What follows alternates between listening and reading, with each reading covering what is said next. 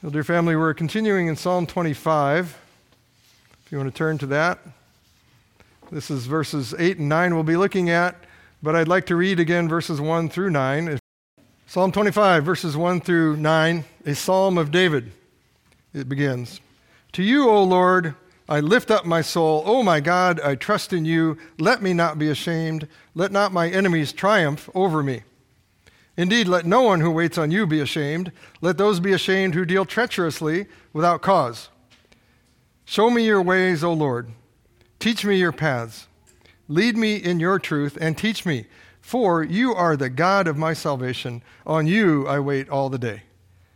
Remember, O Lord, your tender mercies and your loving kindnesses, for they are from of old. Do not remember the sins of my youth, nor my transgressions. According to your mercy, remember me for your goodness' sake, O Lord. Good and upright is the Lord, therefore he teaches sinners in the way. The humble he guides in justice, and the humble he teaches his way. Lord, as we come to your table, may we have teachable hearts, and may we delight in you and rejoice in your word. Open our eyes and our ears that we might rejoice in your word now. In Jesus' name we pray. Amen. Well, David had just prayed in verse 7 uh, that the Lord, for his goodness' sake, he said, would remember him, that is David, remember him according to his mercy, God's wonderful mercy. Remember me in that way. And David had seen the mercy of the Lord many times in his life. He saw God's mercy, which was from of old, he said, not only in his life, but in the life of, of the saints and life of the people of God. And he continues in verse 8, declaring that the Lord is good and upright. Our Lord is good, people. Psalm 34 8 says that we should taste and see that the Lord is good. In other words, not just know that He's good, taste and see that He's good. Experience His goodness and praise Him for it. We should act in faith on who He is, trusting in His goodness, always. Psalm 27 13, David said uh, that he would have lost heart in all these trials that he went through unless he had believed that he would see the goodness of the Lord in the land of the living. And he did see the goodness of the Lord in the land of the living, and he did not lose heart. Doubting God's goodness and doubting God's sovereignty saps us of joy and thankfulness, and therefore weakens us. It makes, us, makes it harder for us to follow in his way, which is what David was crying out for wisdom in walking in his way.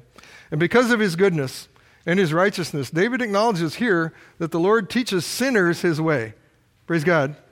He draws sinners to himself. In other words, he gives us grace to repent and then to turn to him in faith. And then he starts us on the, the right path, on his path. And he gives his spirit that we, they, will seek the way of the Lord, his people. They will seek his truth, in other words. And he continues to teach us, his children, sinners, as our loving Heavenly Father because of his mercy. And David had asked the Lord earlier in verses 4 and 5 Show me your ways, O Lord. Teach me your paths. Lead me in your truth and teach me. For, or because, you are the God of my salvation. On you I wait all the day. He's asking these three questions to the right person, the God of his salvation. Show me your ways, teach me your paths, lead me in your truth. The Lord shows us his way in his word, and he opens our eyes and he opens our hearts to seek him and his way by the filling of his Holy Spirit.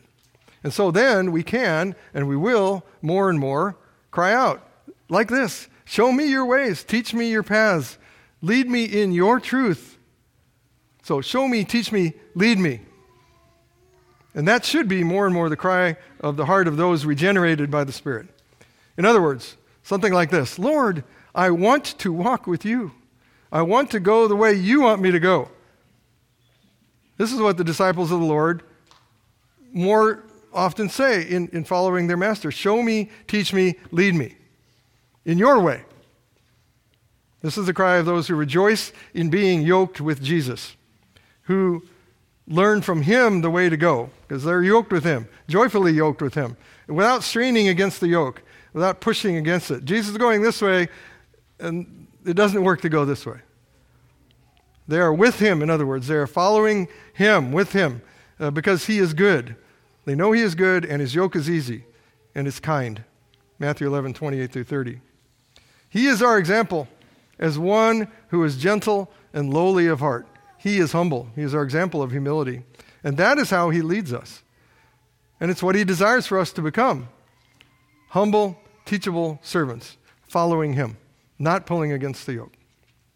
The Lord teaches sinners in his way, praise God, because he is a God of grace and he loves his own and he saves them. And one of the characteristics of a person yoked with Jesus, a faithful disciple, is that they are humble. It is their, I believe, prime characteristic along with love, and it is a necessary and growing characteristic of those who want to walk in the way of the Lord. He leads the humble into what is right, it says. The humble he guides in justice, verse 9, and the humble he teaches his way. It's very clear who he teaches and who will follow.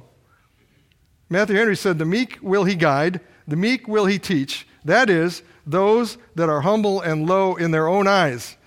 They are distrustful of themselves, desirous to be taught, and honestly resolved to follow the divine guidance. So when they receive that teaching which they have prayed for and believe, they are committed to following that divine guidance.